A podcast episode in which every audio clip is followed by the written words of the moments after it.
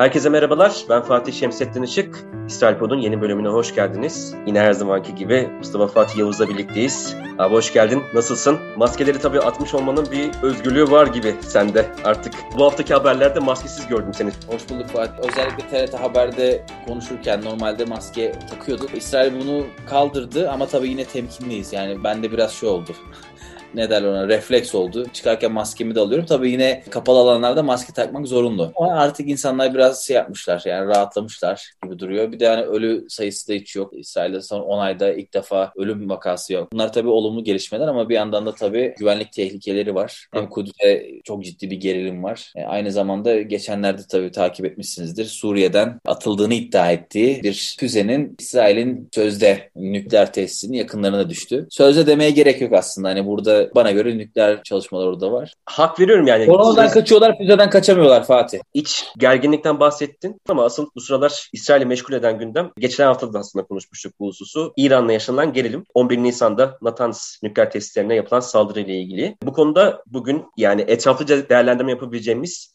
güzel bir konuğumuz var. Komşu Podcast'ten bir konuğumuzu ağırlayacağız. İran Pod'dan Cemalettin Taşken bizimle birlikte. Cemalettin hoş geldin. Nasılsın? Hoş bulduk. Sağ olun. Teşekkür ederim. Sizler nasılsınız? Eyvallah. Biz geçen hafta aslında Fatih'le bir değerlendirme yaptık. Fakat Meselenin hep bir kısmına yani sadece İsrail kısmına hatta belki Amerika'nın da dahil olarak bir değerlendirmesini yaptık. Tabii ki burada İran kısmı eksik. Bu konuda da senin görüşlerine ihtiyaç duyuyoruz. Yani Saldırıdan sonra ne gibi bir tepki oldu İran medyasında, belki perde arkasında, koridorlarda? Yani şimdi 11 Nisan'da bu patlama olmuştu. Bu aslında İran'ın en başından beri en çok güvenlik açığının İranlı yetkililerin ve bundan sorumlu devrim muhafızlarının yüzüne çarptığı bir saldırı aslında. İran'da hem mecliste hem basında, muhafazakar basında özellikle ciddi bir e, öz eleştiri hakim şu an e, anlayabildiğim kadarıyla. Çünkü burada şöyle bir husus var ona dikkat çekmek istiyorum başlarken. E, İran'da nükleer müzakere paketinin ve nükleer santrallerinin korunmasından devrim muhafızları sorumlu. Devrim muhafızlarının istihbari birim sorumlu. Yani bu patlamalar üst üste gelen, e, ard arda gelen patlamalar devrim muhafızlarının aslında ciddi bir güvenlik açığı yaşadığına dair ciddi eleştiriler var. Hem mecliste hem e, milletvekillerinden hem de muhafazakar basından gelmesi özellikle beni şaşırttı. Çünkü reformist basının az çok bunu dillendirdiğini biliyorduk ama ilk defa e, mesela muhafazakar basına bağlı bir gazete, devrim muhafızlarına bağlı çalışan Meşrik Gazetesi. Bunun artık bir müminin bir delikten iki defa sokulamayacağını, bunun tekrarlanmasının artık İran'ın ciddi bir güvenlik açığıyla karşı karşıya olduğunu göstermesi açısından son derece tepkiyle karşılaşılan bir e, sürece girdi İran. Çünkü burada Natanz çok önemli bir e, nükleer santralin ve nükleer faaliyetlerin yürütüldüğü bir bölge. Hem yüksek güvenliğinin sağlandığı hem de e, ciddi e, nükleer reaktörlerin olduğu, santrifüj sayısının en çok olduğu e, santrallerden birisi. Bunun böyle ciddi bir patlamayla karşı karşıya kalınması ve bu nükleer santrallerin ciddi zarar görmesi, en az 9-10 aylık bir gecikmeyi beraberinde getirmesi, İran'da ciddi bir öz eleştiriyle beraberinde getirdi. Burada şöyle bir şey de ortaya çıktı. İsrail'in tabii ki ilk muhatap e, suçlanacak kişi İsrail, İran'da alışa geldiği üzere. Bunun için de haklı sebepleri de var kendilerinin. Şöyle bir düzenekten bahsediyor İranlılar. E, daha önce konumlandırılmış olan bir elektrik düzeninin reaktöre giden elektrikleri kestiği, sonradan jeneratöre giden elektrikleri de kesebilen bir düzenekten bahsediliyor. Ee, bunun e, olabilmesinin yani kısa sürede başarılmasının imkanı yok. Yani dolayısıyla şu kastediliyor. İsrail'in uzun süredir İran'ın reaktörlerine yönelik kurgulamış olduğu düzenekleri yavaş yavaş harekete geçirmeye başladığına dair ciddi bir endişe var İran'da ve bu patlamaların devam edeceğine dair e, bir algı var. Hem yetkili komutanlardan başlamak üzere aşağıya doğru daha alt kademelerde çalışan yetkililer ve bunların danışmanlarının da ciddi biçimde sorgudan geçirilmesi, bunun İsrail'in dışarıdan tek başına yapamayacağı bir şey olduğunu iddia ettikleri ve içeriden ciddi destek aldıklarına dair de bir algı var. E, dolayısıyla kısaca toparlayacak olursak hem basınından hem de devrim muhafızlarından e, ciddi hesap sorulması gereken bir döneme girildiğine dair bir algı var. Ama şöyle de garip bir durum var. Devrim muhafızlarının hesap verme sorumluluğu sadece devrim lideri Hamane'ye ait. Onun da şu anlık sessizliği ve nükleer müzakere döneminde de oluşu yani Viyana müzakerelerinin devam ediyor olması birazcık devrim muhafızlarının korumaya da alındığına dair bir dönem yaşandığını düşünüyorum şu an. Şimdi şöyle bir şey soracağım Cemalet. Hala hazırda devam eden bir müzakere var. Şimdi İsrail'in aslında bu tarz faaliyetleri tarihinde nadir değil. Zamanında Irak'da aynı şeyi yaptı o sıra. Aynı şekilde Suriye'de de hani 2007'de bir e, nükleer reaktöre yapılan saldırı vardı vardı.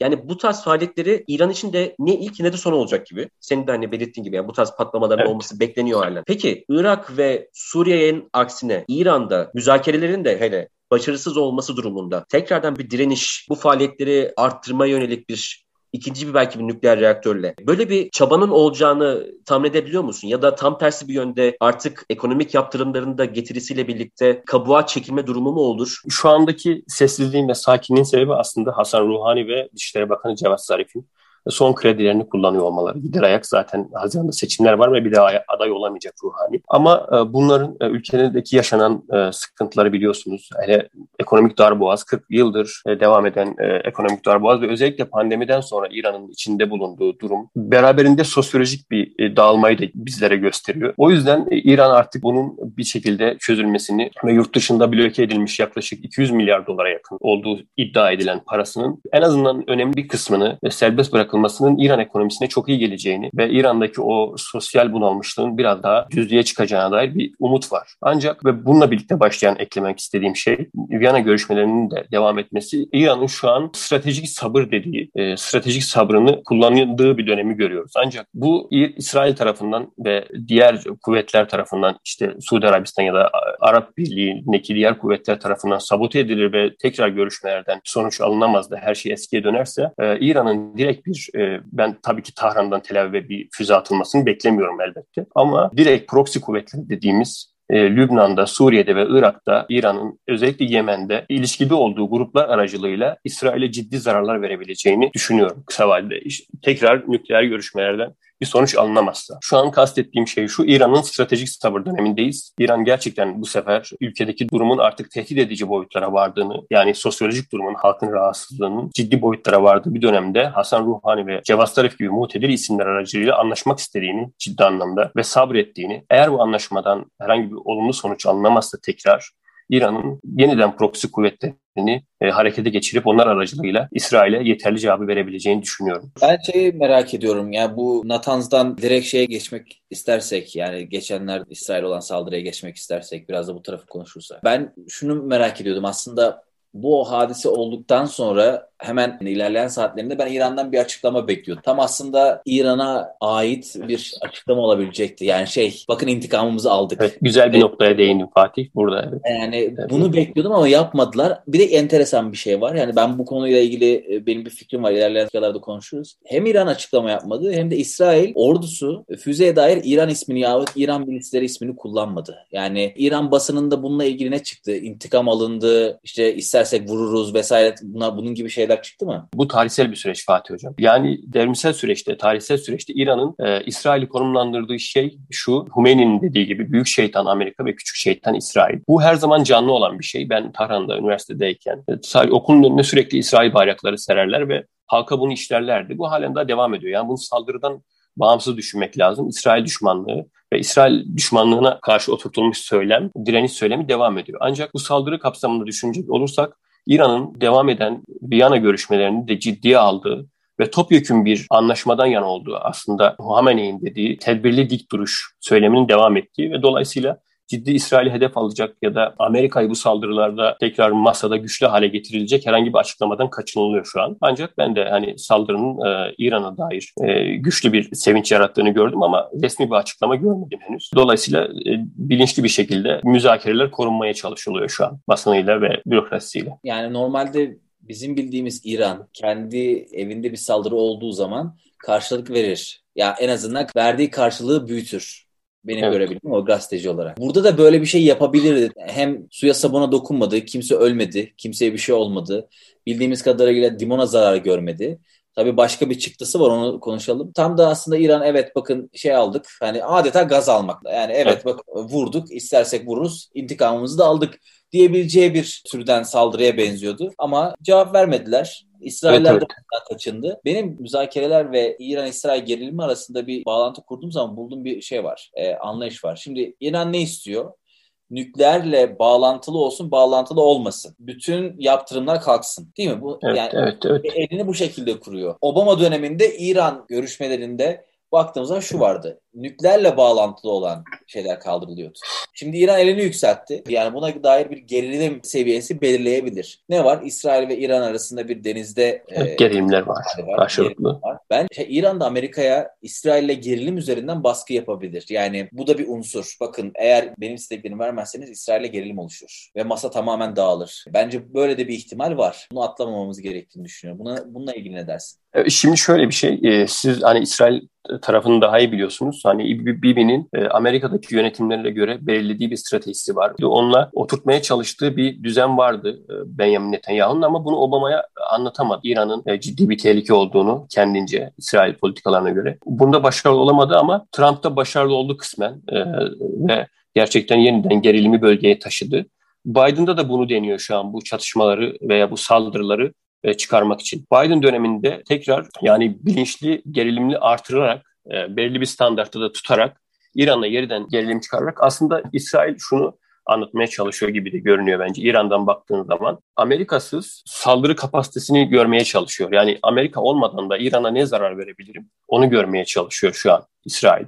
Ve onun denemelerini yapıyor bence. Nükleer görüşmelerinin denk getirilmesi ve tam bu dönemde yeniden patlamalar olacağını düşünüyorum ben yakın zamanda. Harekete geçirilmiş bir hücre gibi e, İran'ın her tarafında yeni patlamaların olabileceğini düşünüyorum ve Amerika olmadan da İsrail'in saldırı ve direkt sistematik bir saldırı kapasitesinin olduğunu göstermesi açısından e, fırsat olarak görüyorum. Ve Suudi Arabistan'ın da buna dahil olmasını aslında anlamlı buluyorum tam bu sırada. Bölgedeki proxy kuvvetlerinin artık bir süre sonra geri çekilip İsrail'in tamamen İran'ın tüm bölgede İran'a zarar verebileceğini göstermek istediği bir dönem olduğunu düşünüyorum. Cemaat şimdi benim de gelecek senaryolara yönelik bir sorum olacak.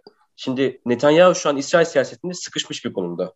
Yani evet. son zamanlarda iç siyaset sen de belki takip etmişsindir. Yani ciddi anlamda bir hasar aldı ve bir türlü o iki senede devam eden sıkışmışlığı aşamadı. Netanyahu sonrası yine de İran'la yürütülecek belki bir gerginlik politikasını, bir ajandayı az buçuk tahmin edebiliyoruz. Ama şimdi şunu İran açısından sana sormak istiyorum. Haziranda seçimler var. Gerçi Hamene'in varlığında seçimlerin sonucunu belki çok büyük hani manaları da yormamak lazım. Bunu da belki bir kenara koyalım. Hamaney sonrası muhtemel bir İran siyasetinde İsrail yönelik bir sence tavır değişikliğine gidilir mi? Yani, yani niye soruyorum? Mesela Ruhani'nin zamanında Amerika'ya yönelik daha böyle ılımlı bir ılımlı, şey vardı. Evet. evet, ılımlı bir yaklaşım vardı. Acaba büyük şeytana ılımlı yaklaşım gösterilirken küçük şeytana da ileride ılımlı yaklaşım olabilir mi sence? Böyle bir ihtimal var mı? Hamenei sonrası için diyorum tabii ki. E, şimdi aslında e, bu bugün İran iç siyasetinde yaşananlar da aslında bunun kavgası. Yani Hamenei sonrası İran'ın gelecek politikaları ne olacak ve bunu kim belirleyecek? Bugün İran'da yaşanan devrim muhafızlarının etkinliği ve diğer mutedil siyasetçilerin öne çıkmaya çalıştıkça sürekli aşağı çekilmesi Hamenei sonrası İran'ın da bize neler söylediğine dair ipuçları veriyor.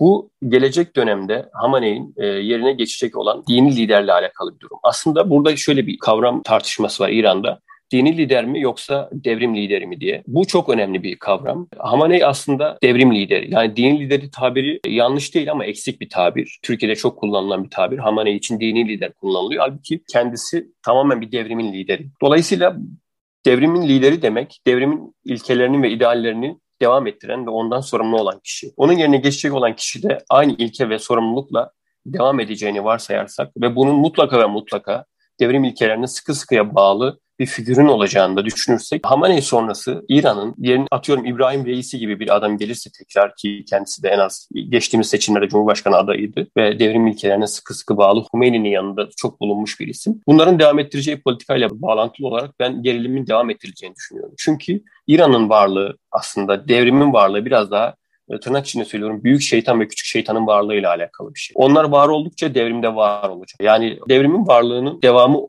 İsrail'e karşı yürütülen bu sert politikayla alakalı bir şey ve Amerika'ya karşı yürütülen bu dik duruşla alakalı bir şey. Dolayısıyla ben devrimden sonra da e, yerine gelecek kişiyle birlikte çok büyük değişiklikleri beklemiyorum. Bu değişiklikleri devrimden beklemiyorum açıkçası. Bu değişiklikleri sokağa çıkan halktan ve onları destekleyen orta gelirden bekliyorum. Yani İran'da bugün protestolarının makes bulmamasının sebebi sokağa çıkan halka e, sermayedarların destek vermemiz. Dolayısıyla bu değişim e, halktan gelmediği sürece yani yerine ruhani de gelse, ılımlı diyebildiğimiz ruhani de gelse İran'daki bu İsrail karşıtlığı ve Amerikan karşıtlığı üzerine kurulan direniş kelimesini kullandıkları her şey, direniş ekonomisi, direniş futbolu, direniş kadınları, direniş edebiyatı hepsinden e, bahsedebiliriz. her şey direniş başlığıyla devam edecek İsrail ve ABD'ye karşı diye düşünüyorum. Yeter ki halktan gelmedi. Bunu yapabilecek olan halktır ve halkın sonuca ulaşmasının tek çözüm yolu ülkedeki orta gelirli vatandaşın bizim deyimizde esnafın protestolara destek vermesi. Tek çıkış yolu bu şu an. Ben yine gündemimizde olan bir meseleye doğrudan İran ve İsrail üzerinde olan bu füze mevzusuna getirmek istiyorum yine tekrardan. Onu bence detaylı konuşalım. Tabii, ee, Natanz daha sonradan füze. Ben hocama şey sorayım yani Suriye Suriye'den bir füze atıldı dendi. Ondan sonra bu füzenin aslında uçağı hedeflediği söylendi. Daha sonradan da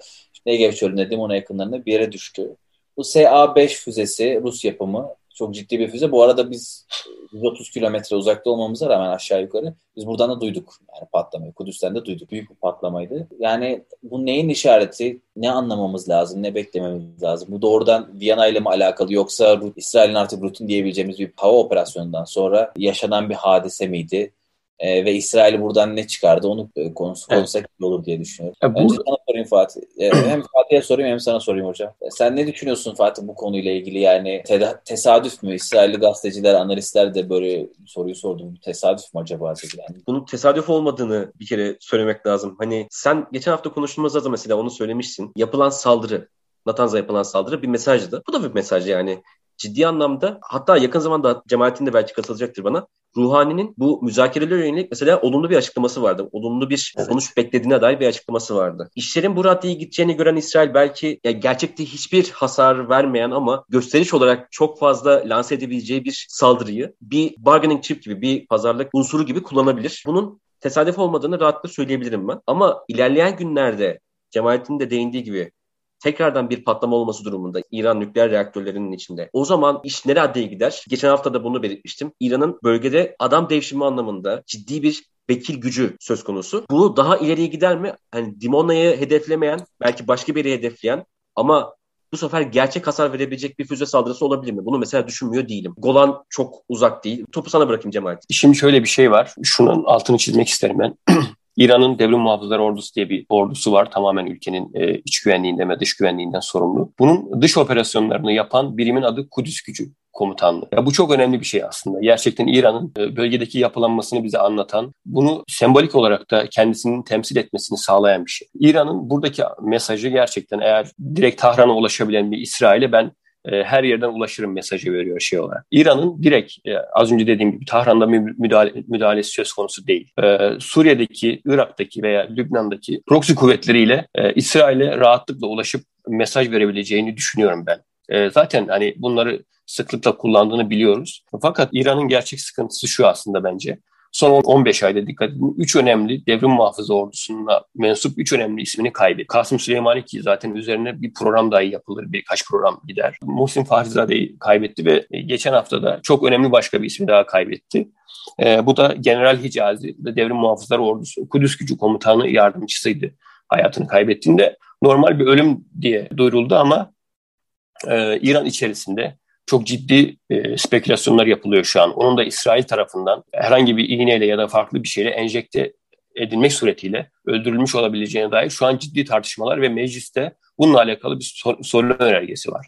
Yani Hicazi'nin ölümü normal miydi yoksa e, bu da İsrail'in bir komplosu muydu gibi. Tabi bu İran'daki iç politikadaki direnci canlı tutmak adına yapılmış bir şey olabilir ama burada İsrail'den de şüpheleniyor olması İran'ın e, bu dönemde ciddi bir şekilde nükleer müzakerelerin de gidişatına göre proxy kuvvetleriyle İsrail'e cevap verebilecek durumda olduğunu düşünüyorum. Ayrıca şöyle önemli bir ayrıntıya dikkat çekmek isterim. Ee, İran'ın İsrail'e cevap vermesi için e, sadece Suriye, Irak, Lübnan'ı kullanması olasılık ama başka ihtimalleri de var. Geçen ay İran, İsrail'in Yeni Delhi Büyükelçiliği yakınlarında bir bomba patladı. Patlayan bomba araştırıldığında ki e, İranlı tutuklandı. Ondan bir önceki haftada Etiyopya'da İsrail'in e, Suudi Arabistan, Amerika ve Birleşik Arap Emirlikleri'ndeki büyükelçiliklerine operasyon yapma hazırlığında olan 15 İran. Yani bununla alakalı İran'ın e, sadece bölgede değil dünyanın her yerinde İsrail, Arjantin'de biliyorsunuz geçmişte yaşandığı gibi e, Brezilya'da özellikle farklı ülkelerde İsrail mercilerine saldırı planladığına dair ciddi iddialar var. Dolayısıyla İran'ın cevabı sadece bölgeyle kısıtlı değil. Dünyanın her yerinde İsrail'e gönderme yapabilir yani. Benim bir sorum yok ama eklemek istediğim bir şey var. Bu e, füze saldırısıyla ilgili. Olay olduğu zaman gece 2 civarındaydı. Daha sonradan İsrail ordusu bir açıklama yaptı. Yaptığı açıklamada İran adı geçmemişti evvelden de bahsettiğim gibi.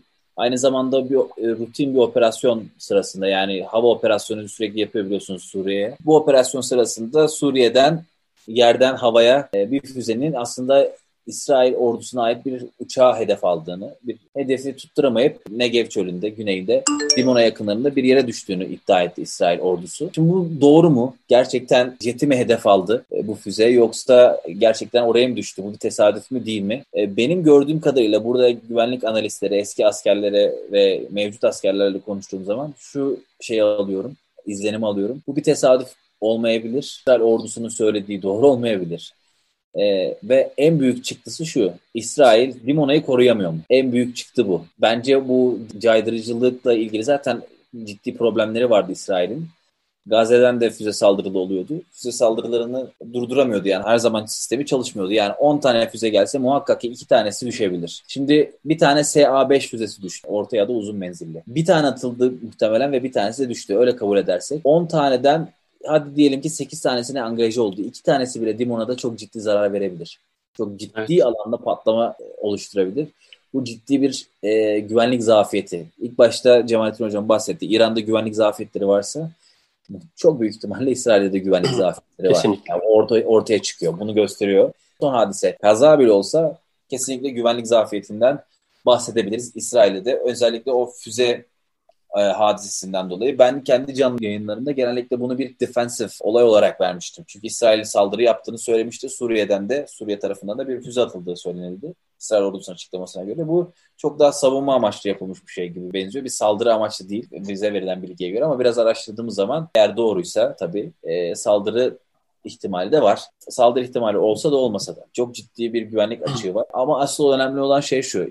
İran bir tane yeri vursa İsrail'in 5 tane 6 tane yeri vurabilecek kapasitesi olduğunu biliyor. Yani disproportionate şekilde cevap verebileceğini bence İranlılar biliyor. Burada bir e, her ne kadar nükleerle ait bir terim de olsa şey var. Balance of terror var yani. E, korku dengesi. Evet, evet. E, o sebeple şu anlık her şey güvende gibi duruyor. Ama günün sonunda bence Viyana'daki diplomasi masasıyla ilgili olduğunu düşünüyorum olup bitenini. Bakalım göreceğiz. Aynı zamanda Kudüs'te de hadiseler var. Gazze'den füzeler geliyor.